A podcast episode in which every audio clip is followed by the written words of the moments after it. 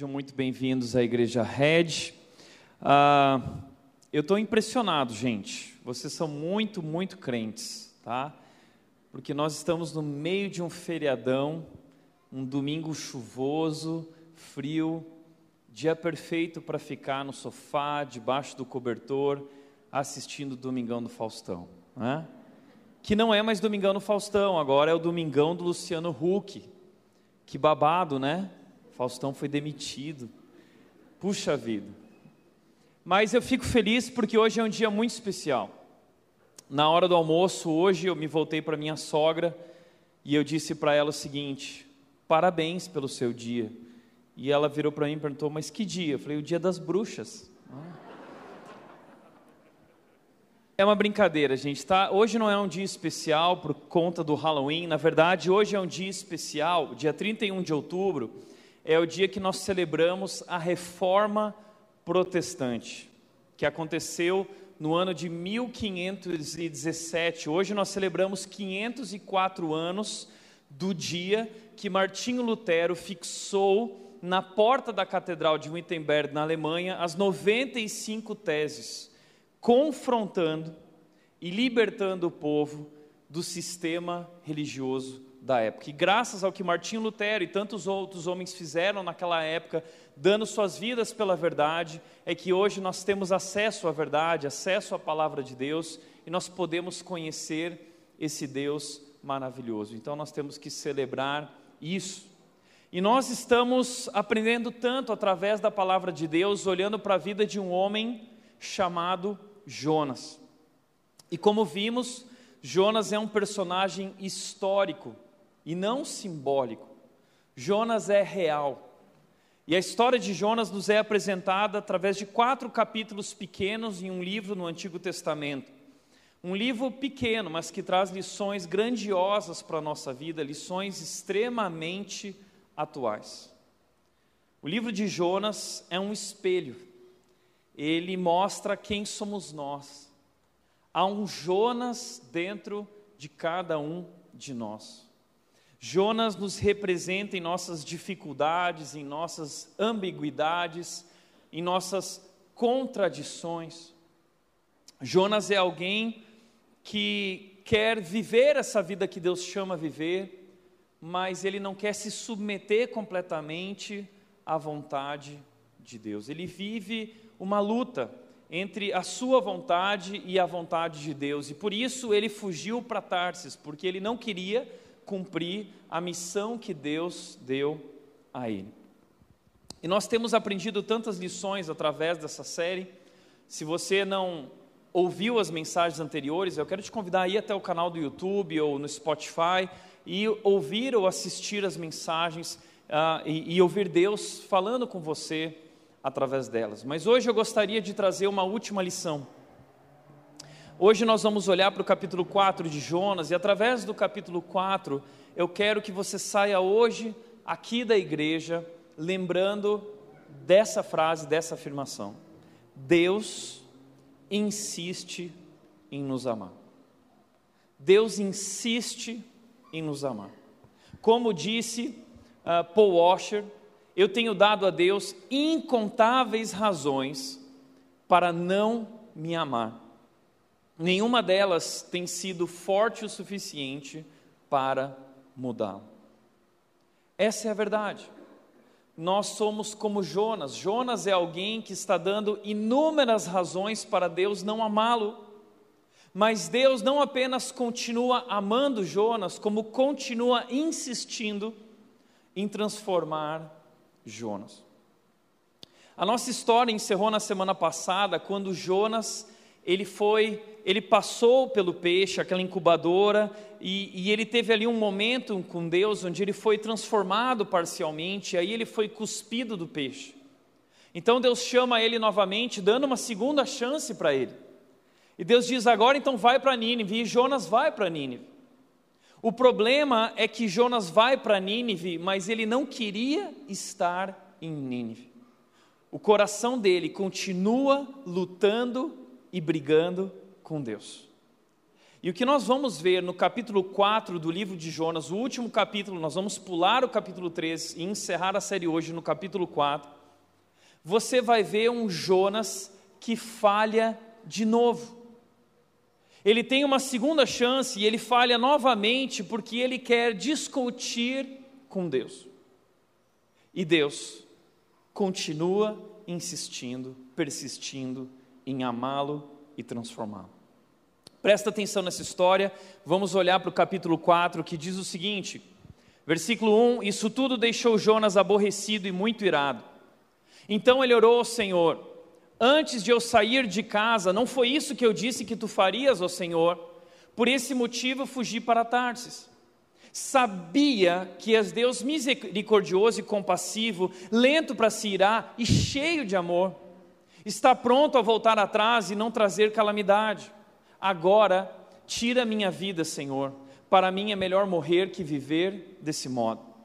O Senhor respondeu: Você acha certo ficar tão irado assim? Então Jonas foi até um lugar a leste de Nínive e construiu um abrigo para sentar-se à sua sombra enquanto esperava para ver o que aconteceria à cidade. O Senhor, Deus, fez crescer ali uma planta que logo espalhou suas folhas grandes sobre a cabeça de Jonas e o protegeu do sol. Isso aliviou o desconforto de Jonas e ele ficou muito grato pela planta. No dia seguinte, porém, ao amanhecer, Deus também mandou uma lagarta. Ela comeu o talo da planta que secou. Quando o calor do sol se intensificou, Deus mandou um vento leste quente soprar sobre Jonas. O sol bateu em sua cabeça até ele sentir-se tão fraco que desejou morrer. Para mim é melhor morrer que viver desse modo, disse ele. Deus então perguntou a Jonas: Você acha certo ficar tão irado por causa da planta? Jonas respondeu: Sim, acho certo ficar tão irado a ponto de querer morrer. E para encerrar, então o Senhor disse: você tem compaixão de uma planta, embora não tenha feito coisa alguma para que ela crescesse, ela depressa apareceu e depressa murchou. Nínive, porém, tem mais de 120 mil pessoas que não sabem decidir entre o certo e o errado, sem falar de muitos animais. Acaso não devo eu ter compaixão dessa grande cidade? Bom, o que nós vemos no último capítulo do livro de Jonas é um Jonas em crise com Deus. Por isso, o tema da mensagem de hoje é esse: em crise com Deus. Porque o problema de Jonas é que ele não aceita a maneira como esse Deus trabalha, a maneira como esse Deus pensa, a maneira como esse Deus age, a maneira como esse Deus ama, perdoa. E Jonas começa a confrontar Deus, ele começa a questionar a Deus. Jonas, nesse capítulo, é um homem birrento, batendo o pé e dizendo o seguinte: Deus, se não é para ser do meu jeito, então tira a minha vida. Jonas é um egoísta. Mas o interessante é que Jonas, ele é aparentemente um homem de Deus, ele é um profeta de Deus, ele é um missionário. Mas o problema de Deus é o mesmo problema que nós enfrentamos também na nossa vida. Esse é Jonas. E Jonas, ele é alguém que tem uma teologia certa. Mas Jonas, ele tem uma prática errada. Jonas é aquilo que eu chamo de o cristão ateu. Diz que acredita em Deus, mas vive como se ele não existisse. Existe um abismo entre a fé de Jonas e a conduta de Jonas. E qual é o problema? O problema, o erro de Jonas não está na cabeça, está no coração. Porque a verdade de Deus ainda não penetrou profundamente a sua alma, transformando sua vida. Jonas ele vive uma relação superficial com Deus. Jonas ele é um religioso. Mas Jonas ainda não compreendeu quem é Deus verdadeiramente. E essa é talvez também a nossa dificuldade.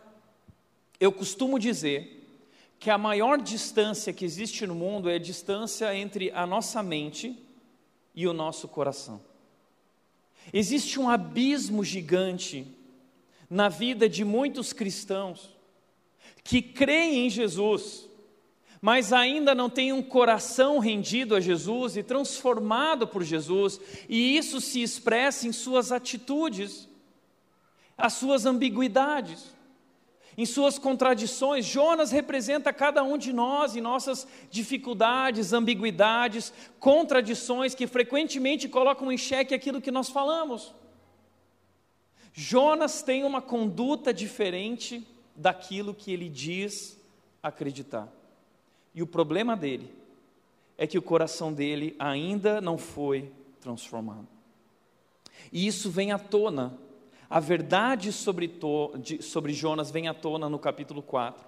E eu quero te mostrar essa verdade sobre Jonas, que é uma verdade também sobre nós. Eu quero chamar esse problema de Jonas de a síndrome de Jonas. E eu quero te mostrar seis sintomas da síndrome de Jonas, e talvez através desses sintomas, como um espelho, você vai poder se reconhecer e enfrentar a hora da verdade para que você possa ser transformado por Deus e por essa verdade. O primeiro sintoma que nós vemos na síndrome de Jonas e na vida de Jonas é que ele é um egoísta. Ele diz que ama a Deus, mas na verdade ele só pensa em si mesmo. Jonas capítulo 4, versículo 1 diz: Isso tudo deixou Jonas aborrecido e muito irado. Jonas está muito aborrecido e irado. A pergunta é: por quê? O texto diz isso tudo. Isso tudo nos remete ao capítulo anterior, o capítulo 3. O que aconteceu no capítulo 3? No capítulo 3, Deus envia Jonas a Nínive. ele não queria ir para Nínive, mas Deus o obriga através de tudo o que aconteceu, e ele então vai para Nínive, e ele vai por uma única razão, porque ele vai pregar uma mensagem de condenação. E Jonas vai a Nínive, que era uma grande cidade, para percorrer aquela cidade demorava três dias, havia mais de 120 mil pessoas lá. Uma cidade suntuosa, gigante, mas uma cidade também cruel uma cidade violenta, uma cidade que dominava os outros povos, matava, matavam os outros povos. Eles eram inimigos de Jonas, inimigos da sua pátria, inimigos de Israel. E provavelmente ah, Jonas conhecia pessoas que foram mortas, talvez na sua própria família. Jonas foi alvo da maldade e da crueldade de Nínive. Os ninivitas matavam as pessoas, matavam adolescentes, abusavam de mulheres, abusavam de crianças. Os ninivitas decepavam partes dos corpos das pessoas que eles matavam, faziam pilhas de corpos, faziam enfeites com seus ossos e seus crânios. Eles eram extremamente cruéis. E por isso Jonas não queria ir a Nínive.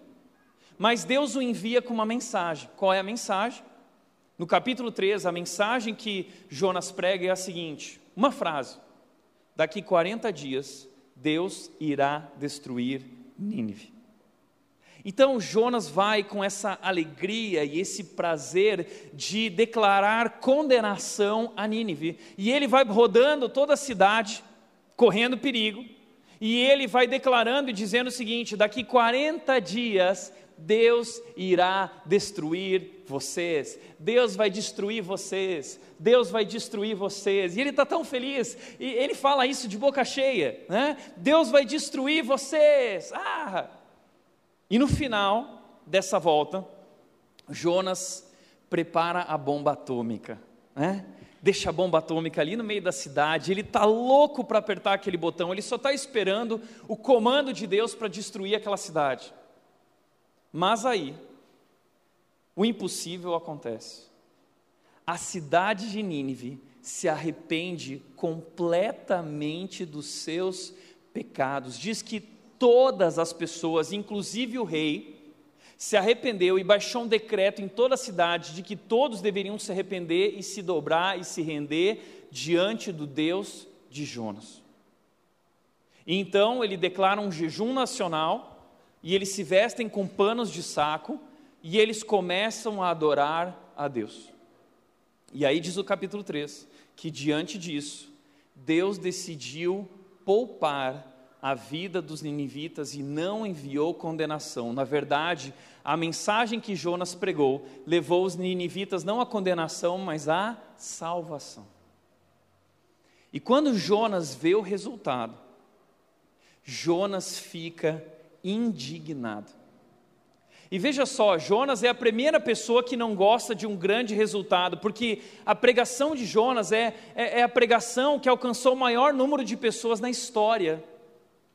Nem mesmo Pedro, no dia de Pentecostes, que pregou para milhares de pessoas, nem mesmo Paulo, nem mesmo Billy Graham em suas cruzadas teve um resultado tão grande. O avivamento de Nínive, a salvação de Nínive, a pregação de Jonas em Nínive é o maior resultado em termos de pregação que nós temos conhecimento em toda a história. Deus salvou uma cidade inteira através de uma pregação tão curta e tão é, é, tão desleixada como foi a pregação de Jonas, um grande resultado foi alcançado. Isso significa que Deus nos usa apesar de quem nós somos, o poder é dele. Mas o interessante é que Jonas fica então aborrecido. Por quê? Porque Deus vira para Jonas e diz o seguinte: Jonas, eu quero que você desarme a bomba atômica que você preparou, porque eu não vou mais destruir essa cidade. E isso não faz sentido para Jonas. Jonas, ele quer que as coisas sejam feitas do jeito dele, porque ele interpreta tudo de acordo com suas ideias e desejos. E a sua ideia é que esse povo não merece o perdão de Deus, essas pessoas não merecem a misericórdia de Deus, elas precisam ser destruídas, elas precisam ser condenadas. E Jonas, ele fica indignado porque quando ele foi para Nínive, ele, ele imaginava que, que Deus seria o Deus batatinha frita um, dois, três, né? que Deus ele ia fulminar todo mundo que não se enquadrasse. Jonas ele imaginava, ele queria um Deus capitão nascimento. Jonas ele queria uma tropa de elite. Jonas ele foi para Nínive como o Bop vai para a favela. E como que o Bop vai para a favela? Eles vão cantando, e eles cantam o seguinte: esse é o hino do Bop. E Jonas foi cantando o hino do Bop, dizendo o seguinte: Homem de preto, o que é que você viu? Cabeça do ladrão na mira do meu fuzil. Homem de preto, qual é sua missão? Entrar na favela e deixar corpo no chão. Só que Jonas estava cantando: entrar em Nínive e deixar corpo no chão. Jonas queria a destruição de Nínive e ele deixou a bomba atômica armada. Mas ele agora precisa desarmar a bomba e ele fica indignado, indignado porque Deus não fez aquilo que ele acha que Deus precisa fazer. E não é assim conosco. Muitas vezes Deus ele age de maneira diferente ou incoerente com aquilo que nós planejamos. Muitas vezes nós temos um plano e Deus age de maneira completamente do, do, plan, do, plano que nós elaboramos, que nós achávamos que era perfeito. E Deus age de maneira diferente, nós achamos que isso é injusto. E nós começamos então a questionar a bondade de Deus. Nós começamos então a duvidar do caráter de Deus. E é isso que Jonas está fazendo. E aí, olha o que acontece no versículo 2: ele diz: Então orou o Senhor, antes de eu sair de casa, não foi isso que eu disse que tu farias, ó Senhor? Eu tinha razão. Jonas é aquele cara que sempre quer ter razão, e ele está dizendo: Ó, oh, eu não falei, eu não disse, está vendo, está vendo. Por esse motivo fugi para Tarsis. Eu sabia que és Deus misericordioso e compassivo, ele está dizendo: Eu sabia eu sabia, você não me engana, Deus. O tempo todo eu sabia, por isso eu fui para Tarsis. Eu sabia que você é um Deus misericordioso e compassivo. Você é um Deus lento para se irar, um Deus cheio de amor. Você está pronto para voltar atrás e não traz calamidade. O que Jonas está dizendo, você é um Deus muito fraquinho. Você é um Deus muito vulnerável. Você é um Deus que é muito cheio de amor, e Jonas fala isso como se algo, e se isso fosse uma desvirtude. É uma crítica a Deus, porque ele não aceita o fato de Deus amar pessoas que ele considera indignas desse amor. Então Jonas, ele quer provar para Deus que ele tem razão. Eu sabia, tá vendo? Eu disse, eu falei. Você já viu esse tipo de gente que o tempo todo, em todas as conversas, está querendo mostrar que tem razão? e fica voltando atrás. Lembra que eu disse? Lembra que eu falei? Tá vendo? Olha só. Sabe o que é isso? Isso é reflexo de uma pessoa egoísta. Uma pessoa que só pensa em si mesmo. Além disso, Jonas se preocupa demais com a sua reputação.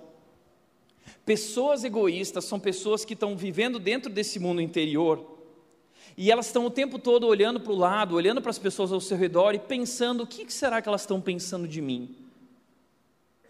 Jonas se enfiou nesse buraco dentro de si mesmo, que é o pior buraco que alguém pode se enfiar, e agora a vida dele é, é, é essa luta com aquilo que as pessoas estão pensando, e o que, o que meus compatriotas lá em Israel vão pensar quando souberem que eu vim pregar para os ninivitas, o povo inimigo, e eles se converteram, eles vão ficar indignados comigo.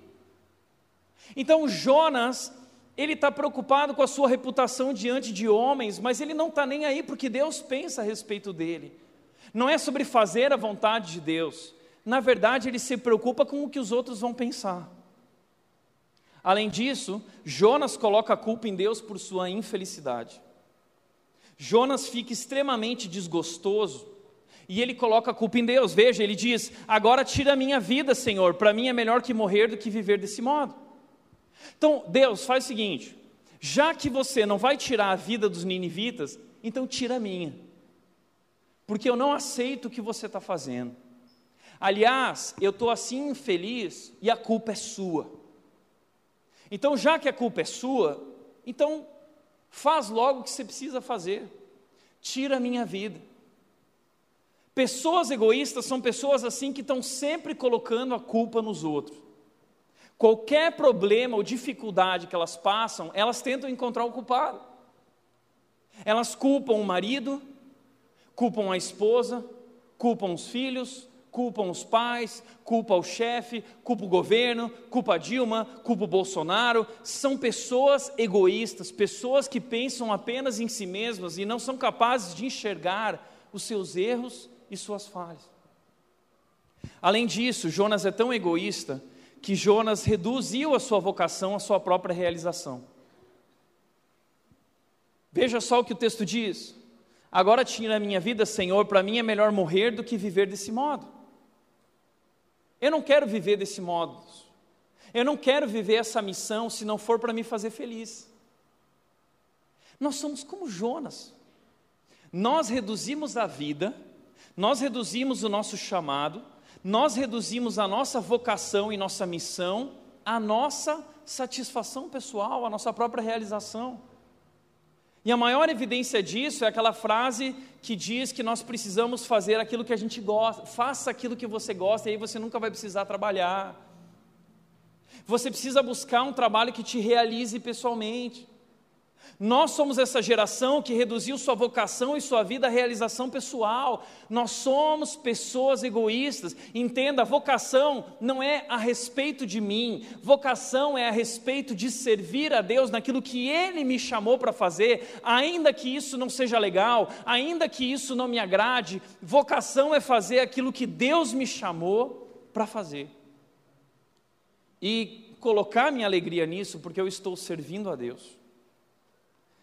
A mensagem do Evangelho, ela nos traz para fora de nós mesmos, ela nos liberta das amarras do nosso ego e nos ensina a amar e olhar para o lado, coisa que nós não sabemos fazer.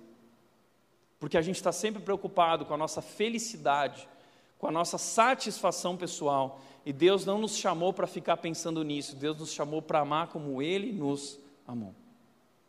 Então, primeira, primeiro sintoma da síndrome de Jonas é que ele só pensa em si mesmo. O segundo sintoma é que ele serve a Deus por medo e obrigação, porque por ele, ele estaria em Tarsis. Ele está dizendo, por mim, é por isso que eu fugi para Tarsis, e por mim eu estaria até agora lá em Tarsis. Eu só estou aqui porque o Senhor mandou uma tempestade, um turbilhão naquele mar, e eu fui lançado no mar, e um peixe me engoliu e me cuspiu aqui, porque se não fosse por isso eu não estava aqui. Você já viu esse tipo de gente que serve a Deus por obrigação? A vida cristã é um peso. Tem medo de Deus. Age não como um filho de Deus, age como um escravo de Deus. Gente religiosa, que vive esse negócio de religião, mas não, não conhece o amor maravilhoso de Deus e a alegria que é desfrutar da, desse amor de Deus. Isso me lembra um personagem que nós estudamos recentemente aqui, o filho mais velho da, do filho, da parábola do filho pródigo. Aliás, para para pensar nisso, a história de Jonas, ela tem tudo a ver com a parábola do filho pródigo. Nos primeiros dois capítulos, Jonas age como o filho mais novo. Ele foge, seguindo o próprio coração. Mas ele volta arrependido. Agora, nos últimos dois capítulos do, do, livro de Jonas, Jonas é o filho mais velho, que está servindo o pai, debaixo desse jugo da religiosidade, e não tem alegria, e reclama que o pai sacrificou um boi gordo, mas ele nunca curtiu um cabritinho, e o pai então vira para o filho mais velho e diz assim: Mas filho, você está preocupado com o cabritinho? A fazenda é tua. E esse é o nosso problema. Nós trabalhamos para Deus, mas não desfrutamos dessa vida com Deus. Deus não te chamou para trabalhar para Ele apenas, Deus te chamou para desfrutar e se regozijar nele. E aquilo que nós fazemos não é mais importante do que estar com Deus, desfrutar desse amor. Mas Jonas ele tem essa mentalidade do irmão mais velho, a mentalidade de escravo, e a vida para ele é um peso, é um jugo a vida cristã. Ele é aquele tipo de pessoa que fala o seguinte: a minha religião não permite, a minha religião. Ele é um cara que não conhece a Deus. Agora, terceiro lugar, Jonas é alguém que tem prazer na desgraça alheia. O texto continua dizendo: Então Jonas foi até um lugar a leste de Nínive e construiu um abrigo para sentar-se à sua sombra enquanto esperava para ver o que aconteceria à cidade. Olha só, Jonas se afastou, foi um lugar a leste, ele construiu um abrigo, uma sombra, e aí ele sentou para esperar para ver o que ia acontecer com a cidade. Jonas foi lá, preparou tudo, preparou a pipoca, deixou a guaraná ali pronta, e ele começou a comer pipoca sentado, olhando, esperando os 40 dias passar para ver se Deus, se os ninivitas iam voltar atrás e Deus ia condenar esse povo, porque o que ele queria ver é a destruição, a explosão daquelas pessoas que o feriram, que o machucaram. E sabe, muitas vezes nós agimos como Jonas. Nós temos no nosso coração esse prazerzinho na desgraça na vida dos outros. Sabe quando você vê que alguém está se dando mal, e aí você pensa dentro de si mesmo o seguinte: bem feito, bem feito. Você fica se comparando, achando que a sua vida é melhor, e quando o outro se dá mal ou está numa situação difícil, você sente uma alegria por isso. Hum, olha a minha vida, meu bebê é melhor, meu casamento é melhor, meu carro é melhor, ah, o meu emprego é melhor, hum, eu sou bom. Esse é Jonas. Jonas tem prazer em ver os outros se dar mal. Você já sentiu esse gostinho no coração? Seja sincero. Sabe o que é esse gostinho? É o pecado dentro de nós, agindo dentro de nós. Essa evidência da nossa perdição, do quão perdido nós estamos, do quão distante nós estamos de Deus. E aí Jonas, Deus vai fazer algo interessante com Jonas, que Jonas está lá assistindo com prazer, e aí Deus vai lá para Jonas e pergunta o seguinte: Jonas, você quer mais alguma coisa? Quer que eu te sirva um suquinho de laranja? Você está confortável aí? E aí olha que interessante que acontece, o Senhor Deus fez crescer ali uma planta. Jonas, eu vou fazer crescer uma planta para te ajudar aí no teu momento gostoso e confortável. E a planta cresce e logo se espalhou com suas folhas grandes sobre a cabeça de Jonas e o protegeu do sol. Isso aliviou o desconforto de Jonas e ele ficou muito grato pela planta. Jonas agora está grato. Porque sempre que Deus faz o que Ele quer, Ele agradece. Obrigado, Deus. É? Tu és fiel. Porque Deus só é fiel quando Ele faz o que eu quero, não é? Deus, Deus, ah, comprei um carro novo, Deus é fiel. E se Deus não te der dinheiro para um carro novo, Ele não é fiel? Jonas é esse cara. Que ele só agradece, ele só tem gratidão no coração dele quando ele é abençoado do jeito que ele quer ser abençoado. E aí ele diz: Deus é fiel. Mas Deus está mexendo com Jonas.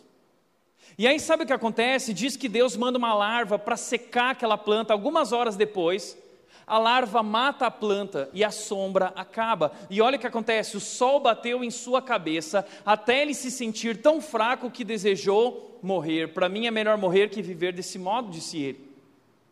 Jonas está num daqueles dias ensolarados de Indaiatuba e não tem cobertura. O sol está batendo, o mormaço está batendo, e ele começa a sofrer com aquilo, e aí ele deseja morrer. Olha só que montanha russa emocional que Jonas vive.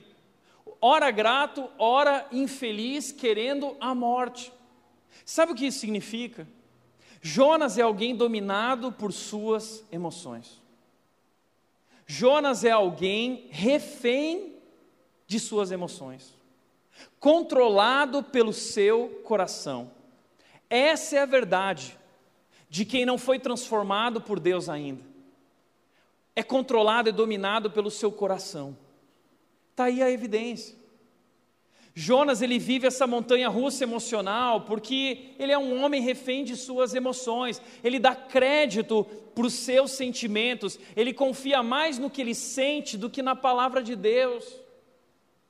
E aí Deus vira para ele, com, uh, uh, e Deus vira para ele e diz o seguinte: é, é, razoável essa tua ira? Como disse a, a Kiara Lubick, olha que interessante isso. É, antes de eu falar disso, deixa eu mostrar uma coisa. Talvez a pergunta que pode surgir na nossa mente é a seguinte: por que Deus está fazendo isso com Jonas? Parece que Deus também está brincando com Jonas. Né? Põe a planta, tira a planta. Às vezes parece que Deus está brincando com a gente, não parece? Deus não está brincando. Deus está querendo mostrar a verdade para Jonas. Olha o que a Kiara Lubick disse: Tenho grande desejo de conhecer-me a mim mesmo, porém costuma acontecer que se alguém me diz a verdade sobre mim mesmo, eu sofro muito. Eu evito esse alguém então. Eu preciso aprender a viver a hora da verdade comigo mesmo. O capítulo 4 é a hora da verdade na vida de Jonas.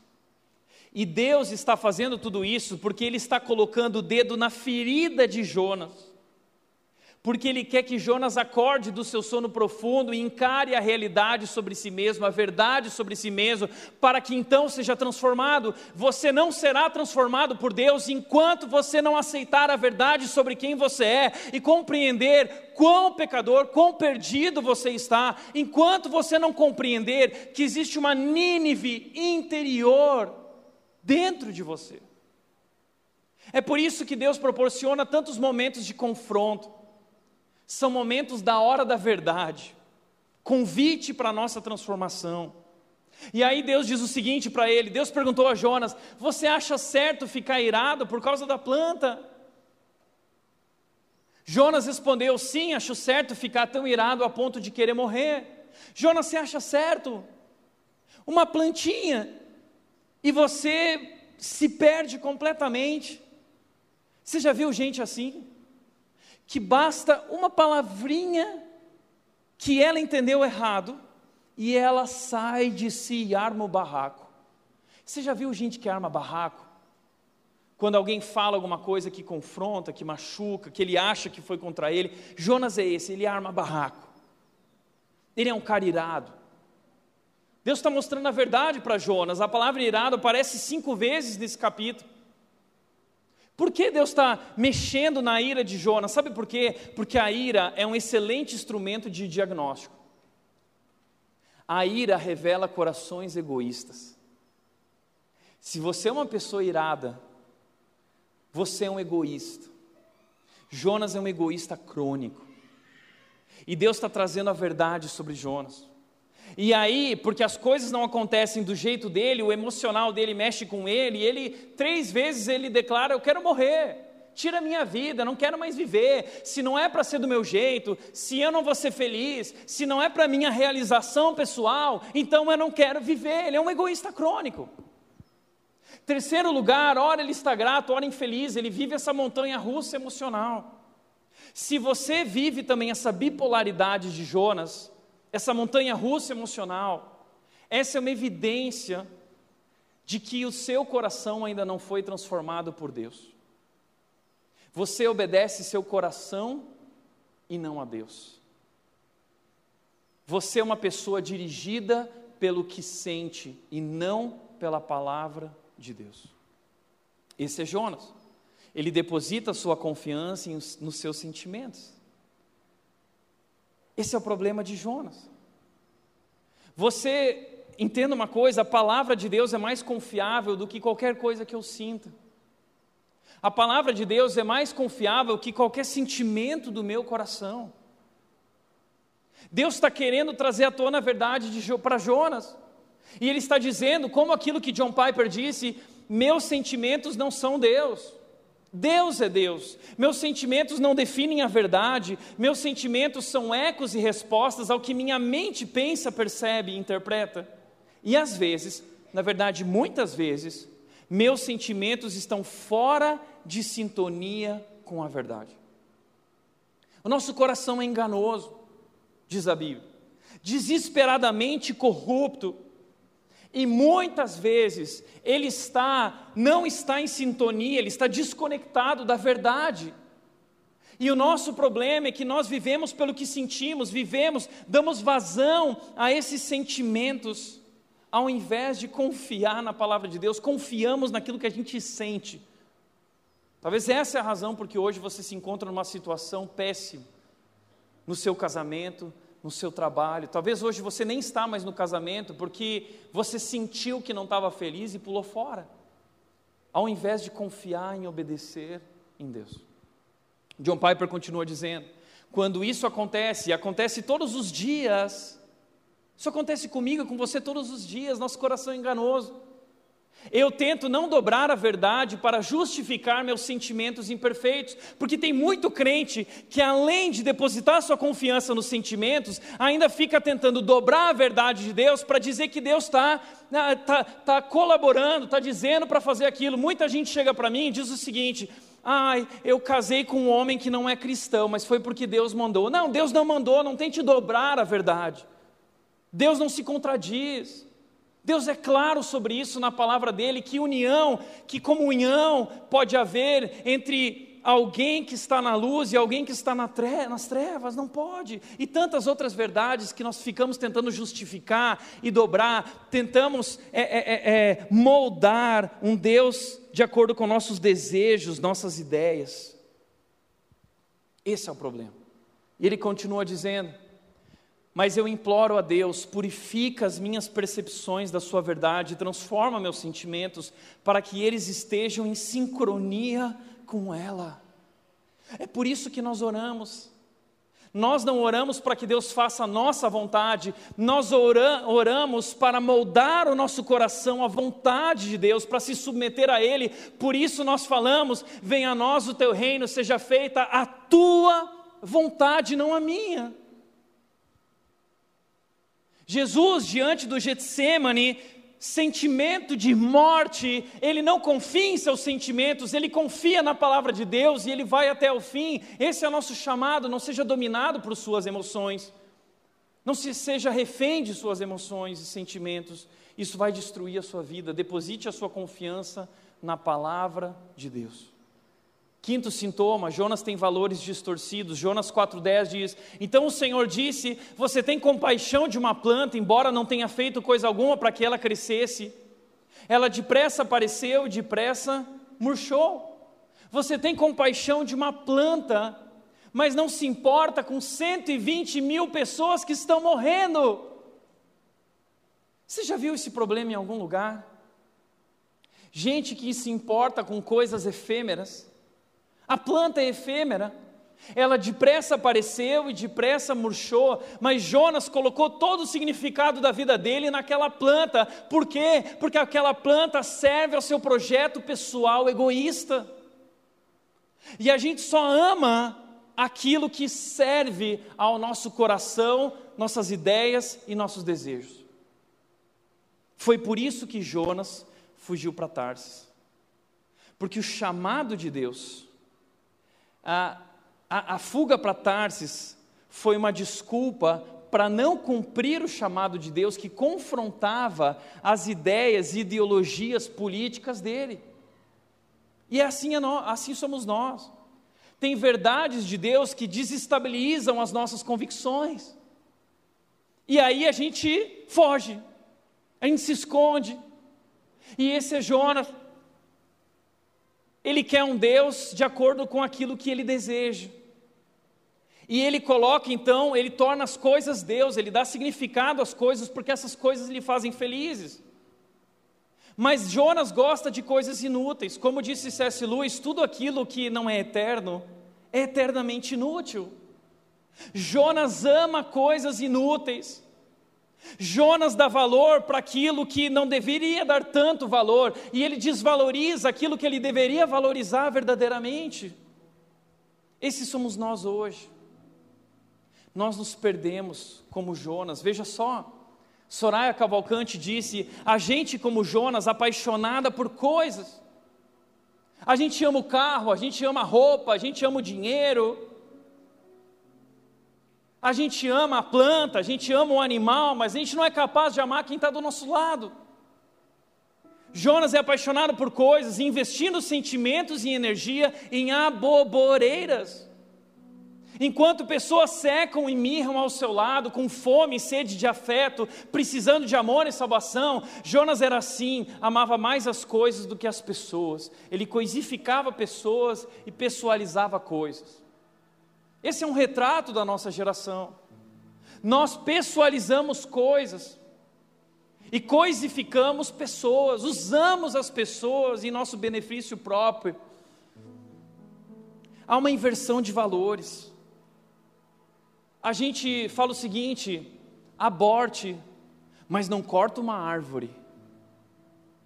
Entendo o que eu estou falando, toda a vida humana, toda a vida, a toda a criação é importante. Nós somos chamados para sermos mordomos, cultivando, cuidando do jardim, de toda a criação de Deus. A planta, o animal, tudo merece nosso cuidado, nosso amor e nosso respeito. Mas nós não podemos igualar o valor da planta e do animal com o valor do ser humano. O ser humano foi feito à imagem de Deus. O problema é que nós paramos de amar o ser humano e começamos a amar todas as outras coisas. A gente trata bicho como gente e trata gente como bicho. A gente se importa com o projeto de proteção ambiental das tartarugas, os ovinhos das tartarugas, as tartarugas não podem morrer, a gente investe dinheiro nisso, mas a gente não está aí para aquela criança que está nascendo no ventre de uma mulher.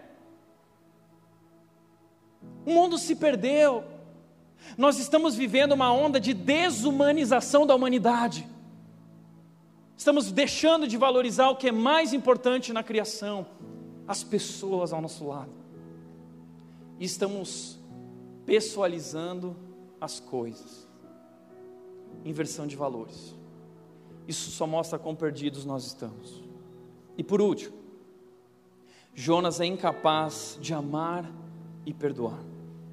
Diz o texto: Nínive, porém, tem mais de 120 mil pessoas que não sabem decidir entre o certo e o errado, sem falar de muitos animais. Acaso não devo ter compaixão dessa grande cidade? Jonas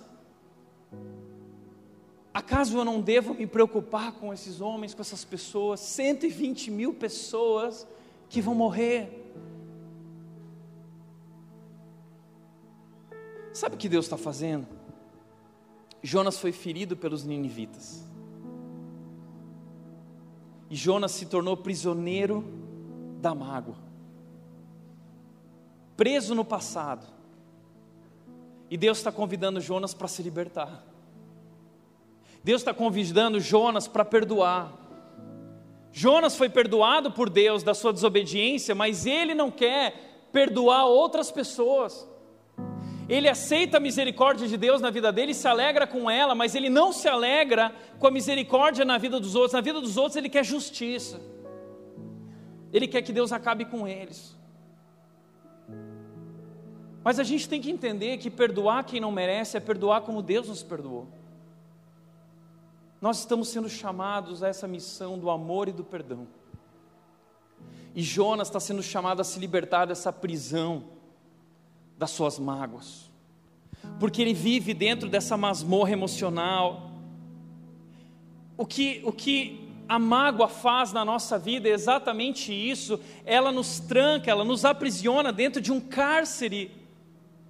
Nós colocamos as pessoas que nos feriram dentro desse, é, dessa privação, dentro desse incubamento, dentro desse cárcere.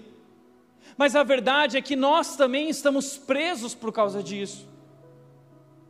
E Jonas está sendo convidado a ir lá e abrir a porta e libertar aqueles que ele prendeu dentro do cárcere emocional dele. E mais do que isso, através disso, Deus está convidando Jonas para a cura do seu coração, porque esse é o problema dele. Ele é um homem ferido e essas feridas lhe tornaram uma pessoa amarga amarga com a vida, amarga com Deus. Não é capaz de amar, não é capaz de perdoar. Mas Deus está chamando ele a amar como Deus lhe amou. Entenda isso, nós cristãos, essa é a nossa missão. Nós estamos sendo chamados para amar como Deus nos amou. A nossa missão não é uma relação, a nossa missão precisa transcender essa esfera funcional e ela precisa alcançar, atingir essa esfera relacional. Deus nos chamou para amar a Ele amar ao próximo. Essa é a nossa missão. A nossa missão é o amor. João 13, 34 e 35, Jesus Cristo disse: Eu dou um novo mandamento Maior mandamento é: amém, amem como eu lhes amei. E é nisso que o mundo vai reconhecer vocês como os meus discípulos, se vocês tiverem amor. Ah, Tiago, mas é tão difícil amar. É difícil amar pessoas difíceis. Sabe, ame pessoas difíceis, porque você é uma delas. E o aprendizado de amar pessoas difíceis começa quando você pede a Deus para te mostrar o quão difícil é Ele amar alguém como você. Você é uma pessoa difícil. Jonas é uma pessoa difícil. E Deus está mostrando para ele, Jonas, existe uma Nínive dentro de você.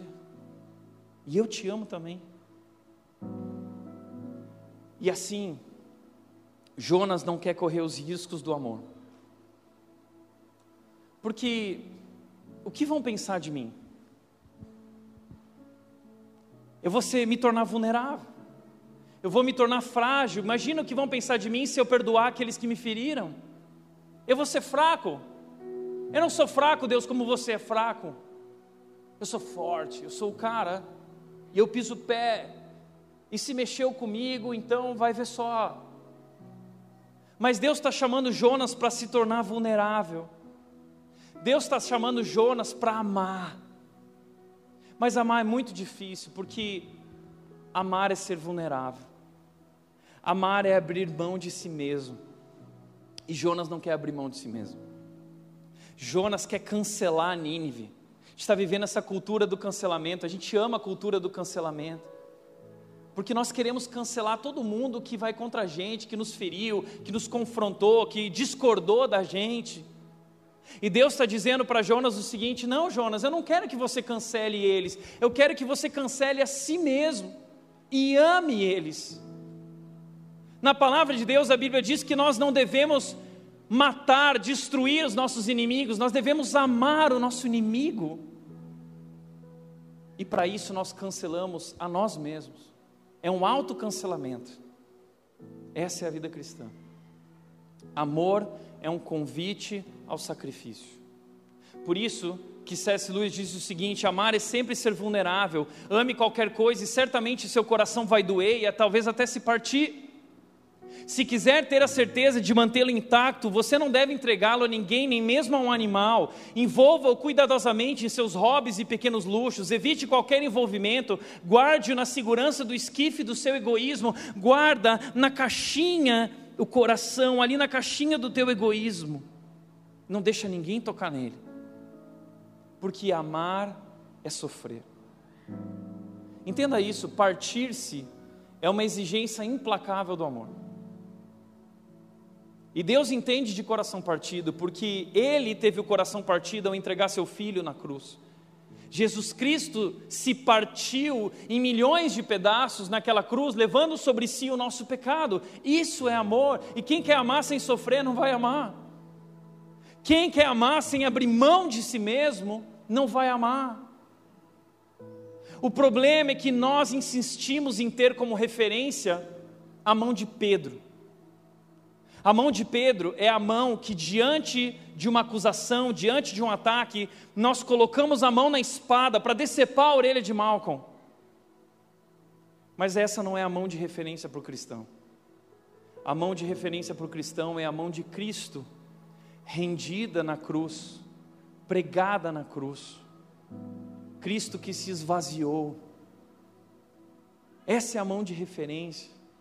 Aquele ato é a nossa referência, o esvaziamento. Jesus cancelou a si mesmo para trazer vida a todos. Por isso, como disse também a Soraya Cavalcante, viver é correr riscos. Indo a Nínive, Jonas poderia ser, ter sido rejeitado e humilhado, mas ele teria amado. Quem não ama não pode, pode até dizer que vive efetivamente, mas não terá o privilégio de dizer que vive afetivamente. E não viver afetivamente é viver uma vida medíocre. Tem muita gente nesse mundo vivendo uma vida medíocre porque vive uma vida efetivamente incrível, mas não tem uma vida afetivamente, afetivo. Não entendeu que a vida não é sobre conquistar algo, é sobre amar as pessoas como Deus nos amou. Nunca vou esquecer quando eu era adolescente e eu li um livro chamado A Cruz e o Punhal. E o autor, David Wilkerson, é, ele conta a história dele nesse livro, quando ele deixou sua pequena cidade para ir para Nova York, no submundo das gangues de Nova York, lá mais ou menos da década de 70 e 80. E ele deu a sua vida para falar de Jesus, aqueles jovens extremamente cruéis e violentos. E um dia, David Wilkerson ele abordou um jovem e esse jovem colocou a faca no pescoço dele e disse: Eu vou matar você. E aí David Wilkerson virou para ele e disse o seguinte: Ainda que você me mate e me parta em mil pedaços, cada pedacinho meu vai continuar amando você. Esse é o amor de Deus por nós. Amor que se partiu na cruz, declarando o amor que tem por nós. E esse amor hoje nos chama a amar.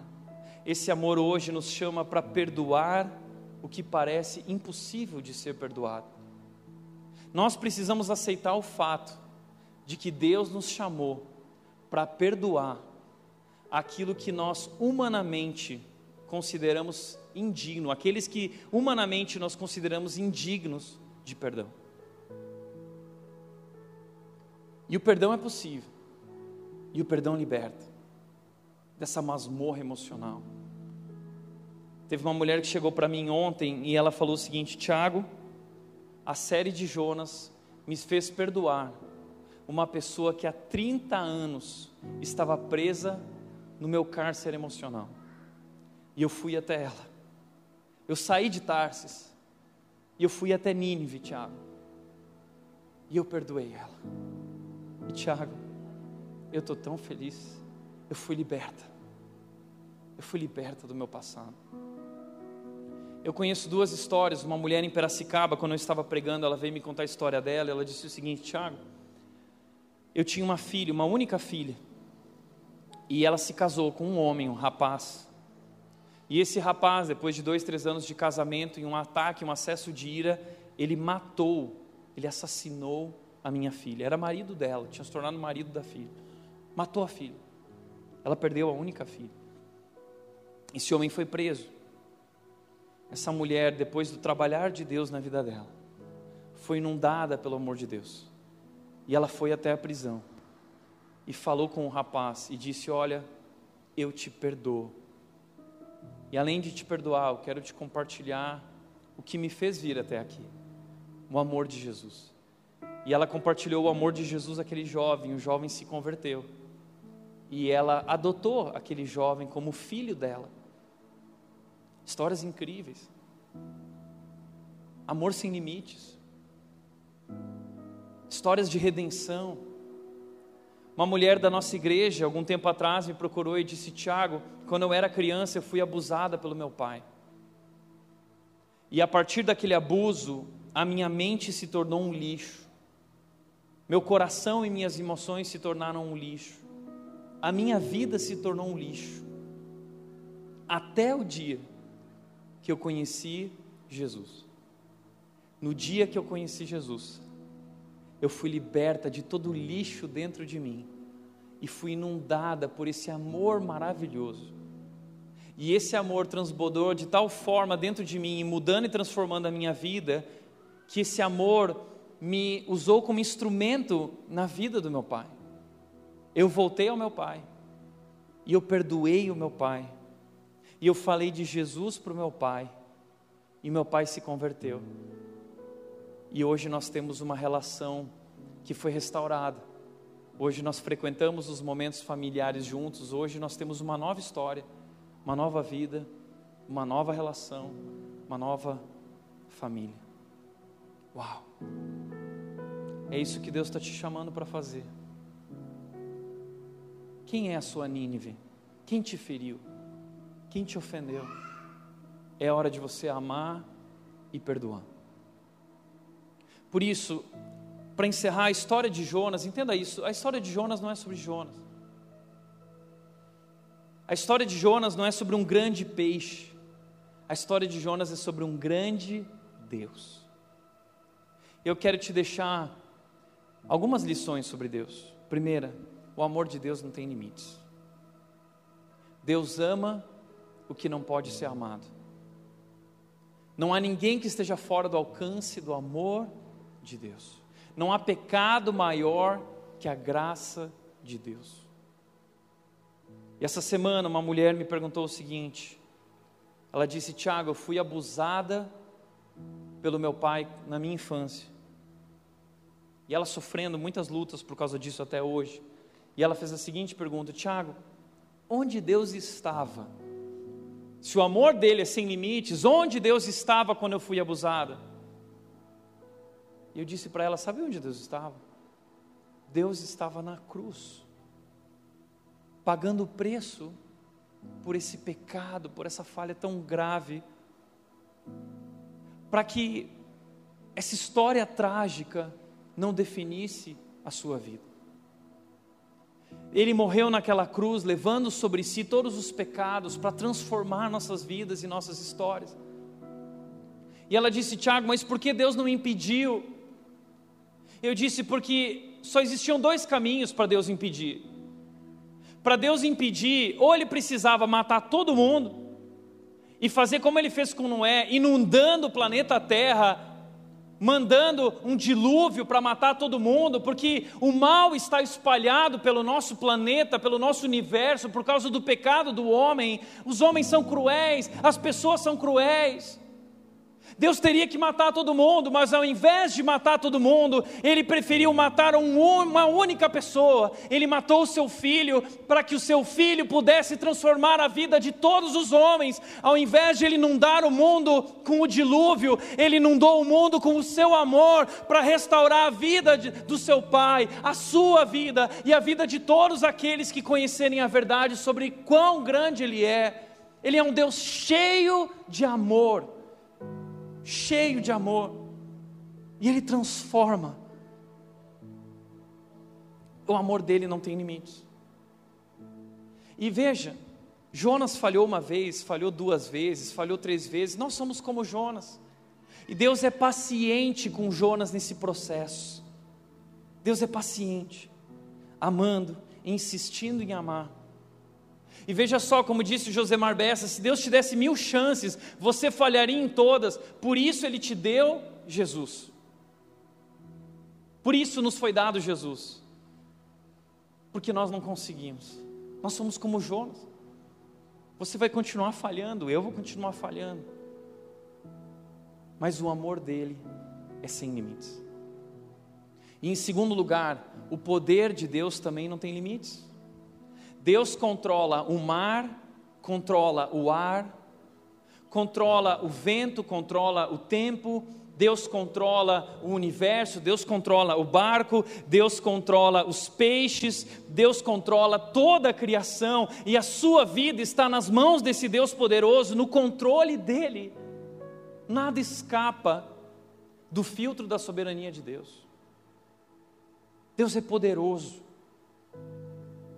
E Deus, não importa onde você está hoje, não importa quão fundo você chegou, não importa quão trágica a tua história, assim como Deus resgatou Jonas das profundezas, Deus pode resgatar a tua vida também, te trazendo para a superfície, para respirar uma nova vida com Ele. Deus é poderoso. E Paulo, lá em Efésios 3, 18, 19, ele diz o seguinte: Eu oro para que vocês possam compreender a largura, a altura, o comprimento e a profundidade do amor de Deus e do poder de Deus. Que Deus, que amor. Uau! E ele diz no versículo 20: Esse Deus é capaz de fazer infinitamente mais. Deus quer fazer coisas grandiosas também no seu coração. E Deus tem feito coisas grandiosas no nosso meio. Hoje tem sido um dia especial para nós. Eu tenho visto sinais da graça de Deus em todos os cantos da nossa igreja. Em cada olhar, em cada sorriso, em cada abraço. Eu tenho visto o amor visível de Deus, o amor encarnado de Deus. Deus está inundando o amor dele sobre nós e seja muito bem-vindo. Nós queremos te convidar a ser inundado por esse amor também transformado por esse amor. Agora Deus nos inunda com esse amor e nos transforma para nos usar como instrumentos desse amor.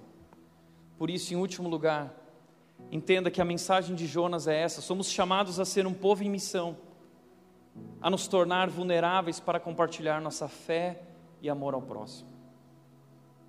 Essa é a nossa missão. Somos um povo em missão, Deus está em missão.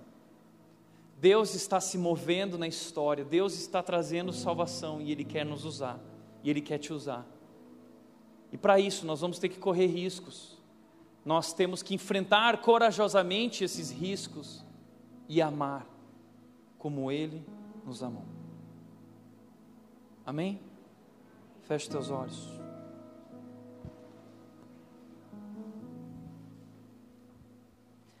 Deus, nós queremos te agradecer, porque tu és um Deus, como Jonas disse, um Deus cheio de amor. E nós reconhecemos que não merecemos.